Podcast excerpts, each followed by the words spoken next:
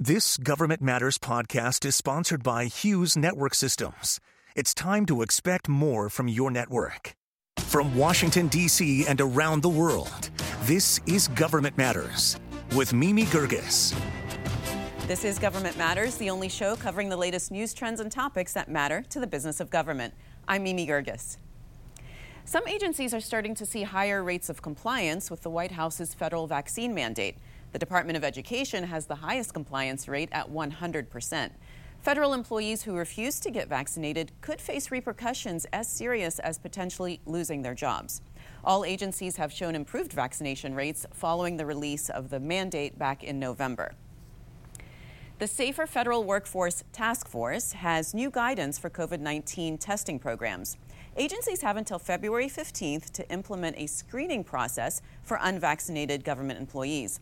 That program will still apply to employees who have pending exemption requests that have not yet been approved. The White House will provide 10 million COVID 19 test kits to schools every month. That number includes 5 million rapid tests and 5 million PCR tests.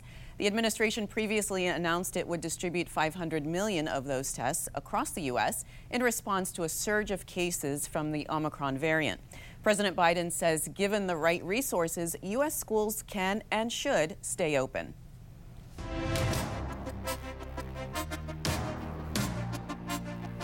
The National Risk Management Center works to identify and address significant risks to critical infrastructure.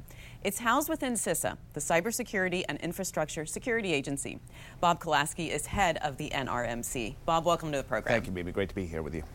So, outline for us the responsibilities of the National Risk Management Center. Sure. Within CISA, the Cybersecurity Infrastructure Security Agency, um, the National Risk Management Center is a planning analysis collaboration center our job is really to look at some of the most significant risks facing the nation um, from, a, from a range of hazards, cyber attacks, supply chain um, compromises, other sorts of things that can go wrong.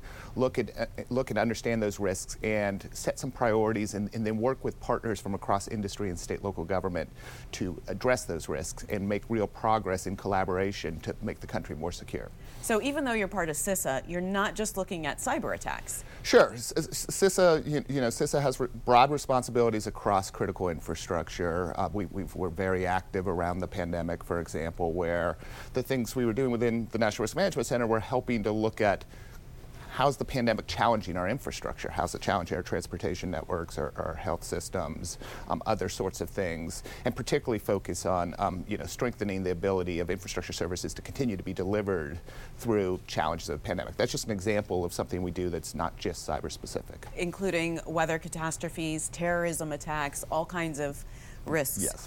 So you have a list of 55 national critical functions, and then there are a whole bunch of sub functions sure. under that. How do you prioritize that list so you know what to focus on? Sure. So, so when, when we look at the 50, 55 critical functions, are the things that infrastructure does that the country relies on, that our economy relies on, our communities rely on. Um, traditional lifeline type functions like the ability to keep the lights on, the ability to have water, our, our banking system, transportation network moving but, but also things like keeping supply chains going, the ability to protect intellectual property, to conduct elections.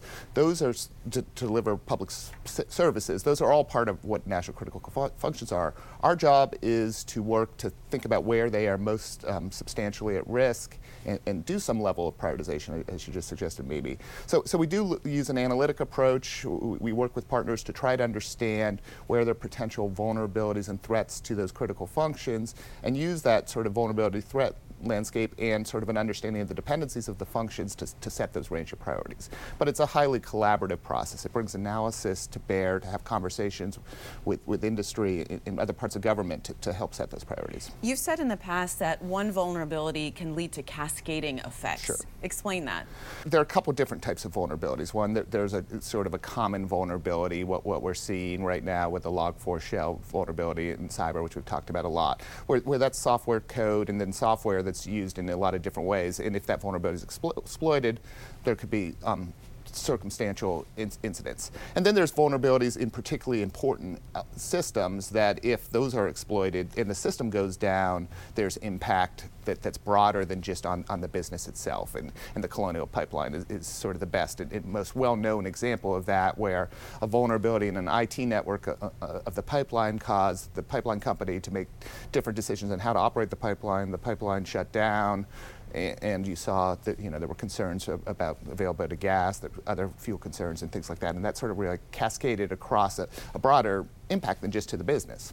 Yeah, I want to ask you about supply chain because we've seen yeah. problems with that in the past. Does how does your office look at risks to the supply chain? Sure. In terms of risks to the supply chain, you know, we start by looking at hardware and software risks, right? And so, so much of what our infrastructure, how our infrastructure is operated, is uh, through dig- digital means right now, and that means that we're reliant on um, hardware, software, industrial control systems, and all those things have supply chains, right? Those are all um, built and, and, and manufacturers and developed upstream, and there's a, there's a lot of technology that goes into each of those processes.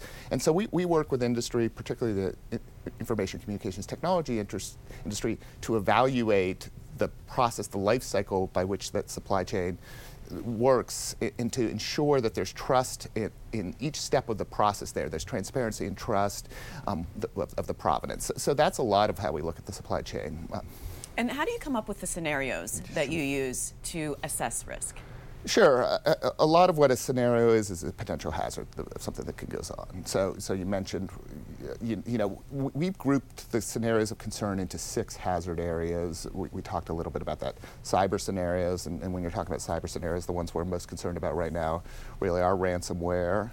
Um, supply chain scenarios, we, talked a little bit about that, the pandemic, and sort of spin off effects of, of COVID um, terrorism scenarios, natural hazards, and natural hazards, and, and, how that changes related to climate change. Um, and then an- another range of scenarios we look at is the current information environment, where, where people are much less likely to trust the information they get from different sources, and because of that, they're not. Misinformation, mis- disinformation mis- is a risk. Yes, mis, dis, and malinformation, particularly whether whether it's our adversaries who are pushing false narratives or it's just false narratives that are sort of emerging by themselves in, in communities. So, are you able to access the data that you need to really make the right decisions? Because a lot of what you're dealing with is private industry sure. that are in charge of this critical in- infrastructure, and they're the operators of it. Yes. So, a lot of what I spend my time on at the National Risk Management Center is, is, the behind the scenes. How can we build out our models and get the data, do the analysis? And, and you're absolutely right in terms of it's important to have relationships with private industry to, to get access to data they have, what they see on their systems.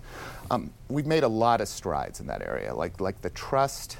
I, have been in a, a version of, of, my job for 10, 12 years. The trust between industry and government um, in working on critical vulnerabilities is a lot higher. And because of that, there's a lot more information sharing. But there are limits, and, and at times it, I think there needs to be a little more legislative relief so, so that Congress is encouraging more and enabling more um, information sharing with, with us and, and with CISA at large. And, and finally, Bob, do you feel like you have the support that you need when you say this is what we need to do to mitigate this risk, that that is implemented?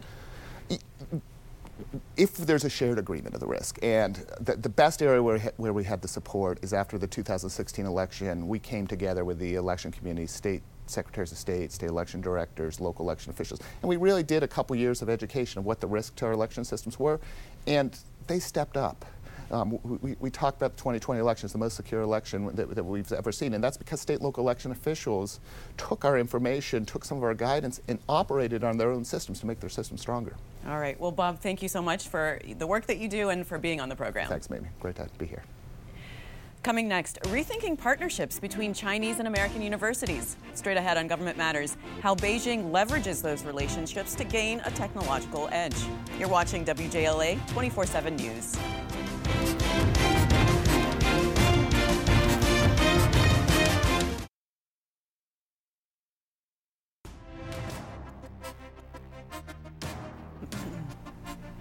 China has been using its relationships with U.S. universities to get the technology and talent it needs to support their military industrial complex and win the strategic competition with the United States.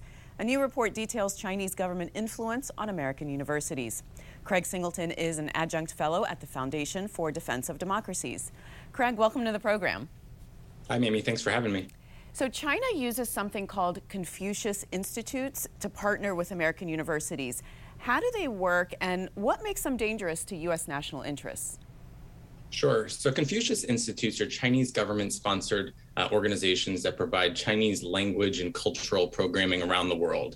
They've they've been under fire for the last few years because they've been seen as a threat to academic integrity on U.S. college campuses. They've seen at, uh, been seen as a vehicle to sort of promote Chinese soft power around the world. And what our report reveals is that they actually do more than that. They enable something called military civil fusion, which is a Chinese strategy that's intended to obtain cutting edge technology, including through theft, uh, to obtain military dominance. So you've seen a direct link in your research between these Confucius Institutes and China's military advancements? That's exactly right. And so what we've seen is when two when a US university establishes a Confucius Institute, they enter into a contract not only with the Chinese Communist Party, but also a Chinese civilian university selected by the Chinese Communist Party to sort of jointly operate the Confucius Institute and support its programming. We've seen a massive reduction in the number of Confucius Institutes across the United States in the last three years. But what's remained are these academic and research linkages between the US universities and the Chinese universities in question. And what's more frightening is that the, a lot of those Chinese universities have been directly tasked by the Chinese government to support China's nuclear weapons program, its missile development, and its cyber espionage platforms. So, U.S. universities aren't legally required to cut ties with Chinese universities that support Chinese military. Why That's not? Exactly they're not even required to do any due diligence. Uh, it's possible for US universities to maintain academic and research partnerships and to work on cutting edge technology and things like artificial intelligence or engineering with Chinese schools that we know are directly involved in China's nuclear weapons program. A great example on just how bad of some of these partnerships uh, Arizona State University maintains a partnership with Sichuan University, which helps make China's nuclear weapons. Uh, Sichuan University has been identified by the Commerce Department as a threat to U.S. national security. And yet, that isn't enough uh, legally or from a regulatory perspective to cut off China's pathways to leverage U.S. higher ed- education to acquire that cutting edge technology. And that's really just the tip of the iceberg. You had conversations with Purdue University about this issue before publishing your report. Tell us about that we reached out to several schools before publication, the goal being to simply make them aware of our findings. A lot of it was in Chinese data sources that we acquired. So we wanted to make sure that they were aware of maybe some of the activities that their partners were involved in. And we were really impressed by Purdue. Purdue took immediate action. Uh, they immediately conducted a review of all their Chinese partnerships. Uh, we were able to leverage all of our open source data to help them sort of vet some of their partnerships and sort of hopefully develop some sort of a threat matrix to review them. We'd really contrast that though with other schools like Texas A&M, my alma mater. One of their partners helps make Chinese nuclear submarines. And when we approached them with our data, they weren't in, a position to undermine it. Uh, they actually defended the partnership and continue to do so. Um, at the same time, they receive about $400,000 a year from that Chinese university to maintain those partnerships. And so it's really sort of uh, hit or miss in terms of engagement with US, uh, US universities. Some seem to get it, and others uh, have really dug in. So, Craig, do you think American universities are sufficiently aware of this issue and the dangers that it pose, poses to U.S. interests? I think it's a really evolving threat. We've seen over the last few years that the Chinese government has really decided to double down on its strategy to leverage its civilian universities to build out its military. And for a lot of US universities who lack Chinese language experience or the ability to do appropriate due diligence, a lot of them are probably flying in the dark and have no idea that their partners are actually doing these sorts of things or that the research or students that they're hosting on campus may or may not be expected to return to China to support China China's nuclear weapons program, cyber espionage, even sometimes the People Liberation Army itself. And so we do think that there needs to be a broader conversation within the research uh, hierarchy and enterprise about risk, about vetting, and to sit back and say, how can we appropriately determine whether we should maintain that partnership with that Chinese university or whether the risk is too great? And right now, uh, those conversations are just really in the nascent stages. Do you think there, the, there is a way to maintain these partnerships but block China's ability to access sensitive R&D? Because academic and cultural collaboration is important between the two countries. Absolutely. We think a scalpel, not a sledgehammer, is really needed to address this threat. Only about 90 Chinese civilian universities have been tapped by the Chinese government to support its military modernization. To put that in perspective, it's about 3% of all Chinese universities that we say are higher risk and deserve higher scrutiny. If, if a Chinese student wants to come over from any Chinese university and study American literature, by all means. But when we're talking about mechanical engineering, armament design, or other fields and disciplines that can support military advancement, we think that there should be some common sense guardrails. So, do you have any specific policy recommendations on this? We do. In the report, we outline a number both for the executive and legislative branch.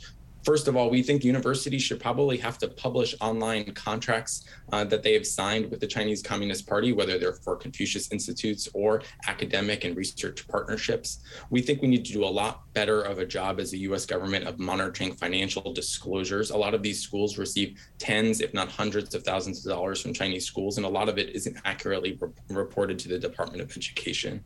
We also think it makes a lot of sense for the US government to produce a list every year for schools to inform them that these Chinese civilian universities that they may or may not be partnering with are supporting China's military. All the information contained in our report is from open sources. It can easily be published online and it could be used as a vehicle to educate U.S. higher education about the threat and perhaps uh, force a hard conversation about some of the partnerships that they have in place. All right. Well, Craig, I appreciate you being on the program. Thanks very much.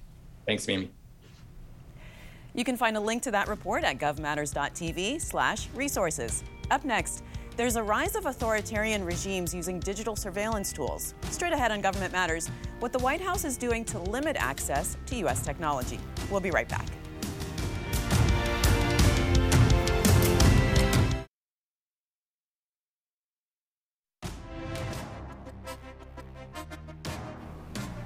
Biden administration is concerned about the rise of digital surveillance by authoritarian regimes and is leading a global effort to clamp down on access to American technology.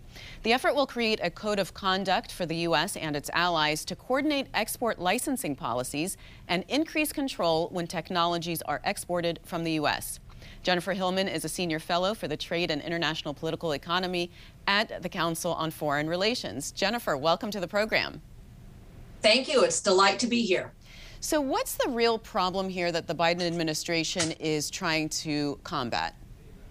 So the issue has been that the use of all kinds of digital technology. I mean, that includes surveillance technology, censorship over the internet, uh, the ability to use artificial intelligence to process all kinds of data is effectively being used by authoritarian regimes to surveil, repress, and manipulate their um, their own domestic populations and foreign populations as well. So again, gen- generally referred to as digital authoritarianism is what they're really worried about.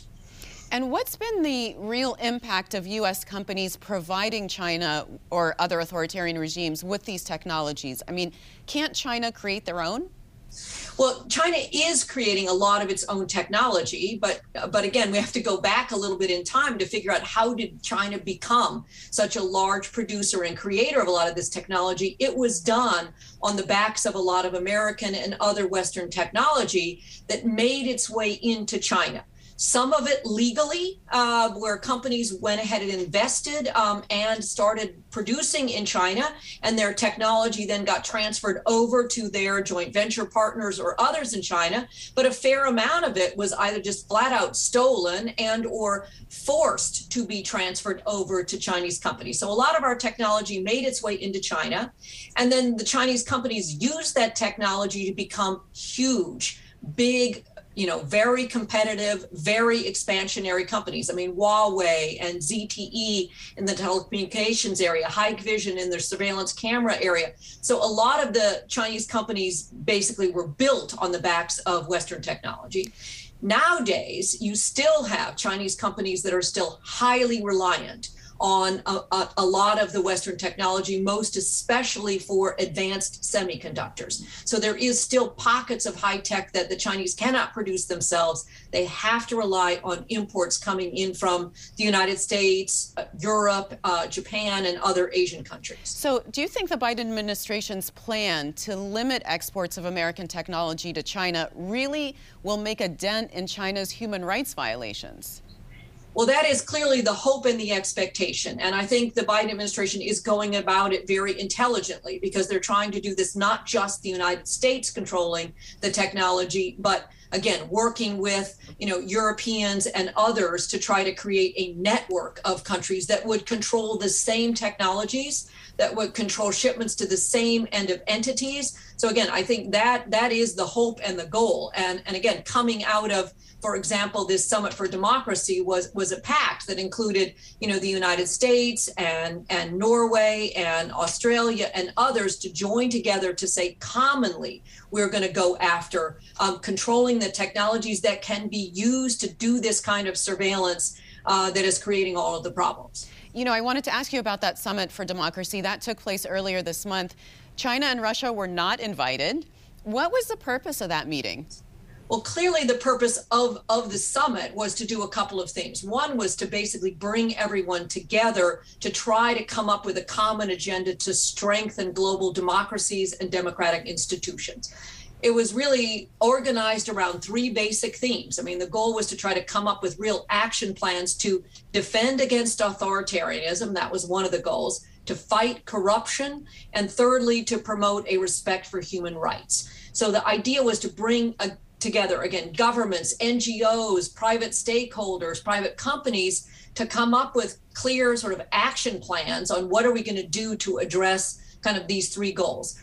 And to me you saw two real commitments coming out of the summit. I mean one was a commitment by the united states to spend on what is referred to as the presidential initiative for democratic renewal 424 million dollars to support independent news outlets combat corruption, aid activists, you know, advance technology, defend fair elections. So again, American spending to try to promote democracy and respect for human rights abroad. The second thing that came out of it was this area of export controls. Uh, export controls and human rights initiative, again, designed to combat this digital authoritarianism that we've just talked about through greater export controls of technology uh, that can empower surveillance states. And again, this is a compact with the United States, Australia, Denmark, and Norway, with the hope that others will join and, and become part of this uh, initiative. All right. Well, Jennifer, thank you very much. We'll continue to watch and see what happens. Don't forget, if you miss an episode of Government Matters, it's at govmatters.tv. You can get a preview and a recap of each show when you sign up for our daily newsletters. You can sign up for the email list on our website. We're back in two minutes.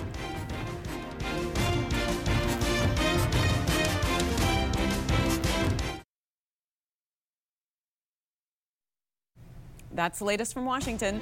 Join me weeknights at 8 and 10:30 on WJLA 24/7 News and Sunday mornings at 10:30 on 7 News to stay plugged in on issues that matter to the business of government. Thanks for watching.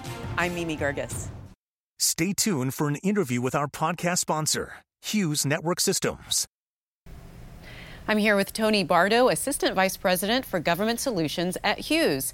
Tony, welcome. Can you start by just telling me what Hughes does for the federal government? What we do is provide connections. We connect the dots, meaning we use a number of various technologies to connect federal agencies, their locations, their people in ways that are not traditional, uh, meaning that the connections that formed the government networks as we know them today and has as we've known them for a lot of years have been through dedicated facilities, dedicated network facilities we have been taking this different approach to connecting all of our customers through the use of broadband. Originally satellite broadband, but now managed networks and managed broadband services that include cable, include DSL, include wireless, include uh, traditional fiber, and, uh, and and satellite, of course. Well, tell me about the HughesNet Gen 5 because that's the largest high-speed satellite internet service It is. It is. It's a very exciting service. We launched it um, back in 2016, and even an earlier version of it, Gen, which was known as Gen 4, that are called high throughput satellites. And these are satellite services that took satellite connectivity and speed and capability and capacity to a whole nother level. This is a service that we sell to our consumers.